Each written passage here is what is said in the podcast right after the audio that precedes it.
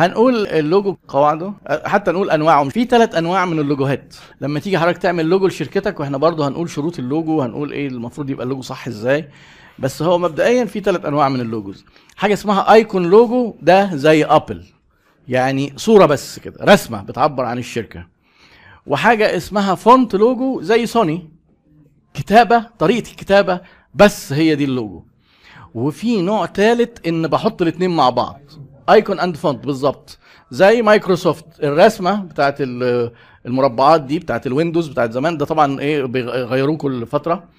ومايكروسوفت مكتوبة ب font معين. هم دول الثلاث انواع. ع- حضرتك عشان تبقى تعمل لوجو محتاج تختار. هتعمل icon بس ولا font بس ولا icon and font. تعالوا نتكلم بقى على الايه على اللوجو.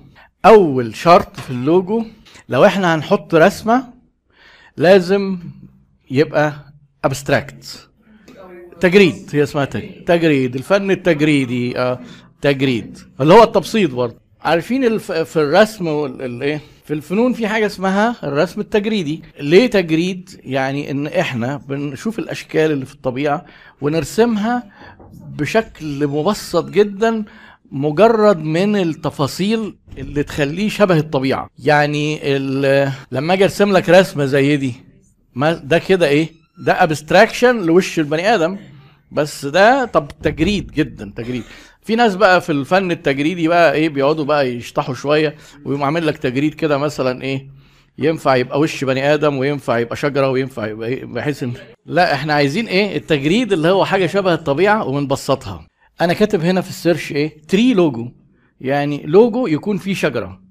طبعا إحنا عارفين صورة الشجرة بشكل عام. يعني أنا لو كتبت tree بس كده مثلا نقف هنا عشان تعرفوا الفرق يعني.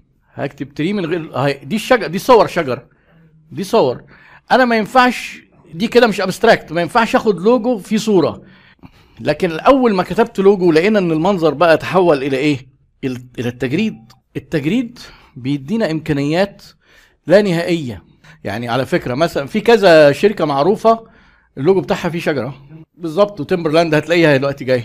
ده مثلا آه، شايفين هنا abstraction لحاجتين. إيد وايد إيد وشجرة. أهو إيد وشجرة. أهي تمبرلاند أهي. تمبرلاند هنا تحت على اليمين. آه شجرة بتاعت لبنان.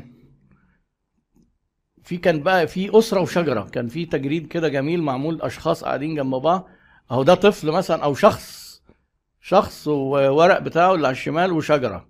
طيب أنا عايز أقول لكم أول سبب في حكاية ال abstraction لو أنت بصيت على الصورة وال abstract أنت حضرتك بالظبط شبه الايه شبه محمد في الأسماء. أنا ما أقدرش أحط صورة بتاعت شجرة والناس لما تشوفها تقول ده شركتك. مستحيل. لن تستطيع امتلاك شيء غير تجريدي. حاجة بشكلها اللي في الطبيعة خلاص دي شجرة دي مش شركتي. آه، لكن أنا أول ما أعمل لها abstraction آه بعمل لها abstraction بتبقى مجردة وبتبقى متميزة تبقى بتاعتي. ممكن ألف شركة اللوجو فيه شجرة فيه ورقة شجر فيه وكل لوجو مختلف عن التاني. نشوف تمبرلاند نقول في حاجة اسمها خان أكاديمي لو حد متابع الكورسات ال- الاونلاين خان أكاديمي آه، شجرة. في آه، مركز كان استشارات أسرية وكده برضو في أمريكا شجرة. يعني حاجات كتير قوي شجرة بس أول ما تشوف الشجرة هتعرف إن ده الشركة. فأول حاجة يبقى abstract لأن التجريد إحنا عايزين قلنا إيه هدفنا من ال brand؟ نلزق في أذهان العملاء ويبقى بتاعنا. مثلا مرة وإحنا بنعمل audit كان في شركة اسمها الفهد. اللوجو بتاعها الناس عاملينه إيه؟ صورة وش نمر. طبيعية تماما. هي نفس الصورة اللي إيه؟ بتتصور بالكاميرا. لو رحت أنت صورت وش نمر كده في في جنينة الحيوانات هي دي. أنا مستحيل لو حد شافها هيقول دي شركة الفهد لأنها مش abstract فده النمر اللي موجود في الحياة ده نمر.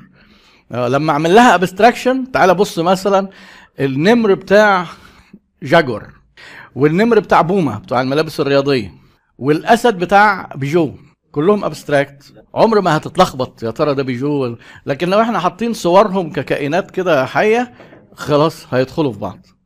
يبقى أول حاجة إن هو abstract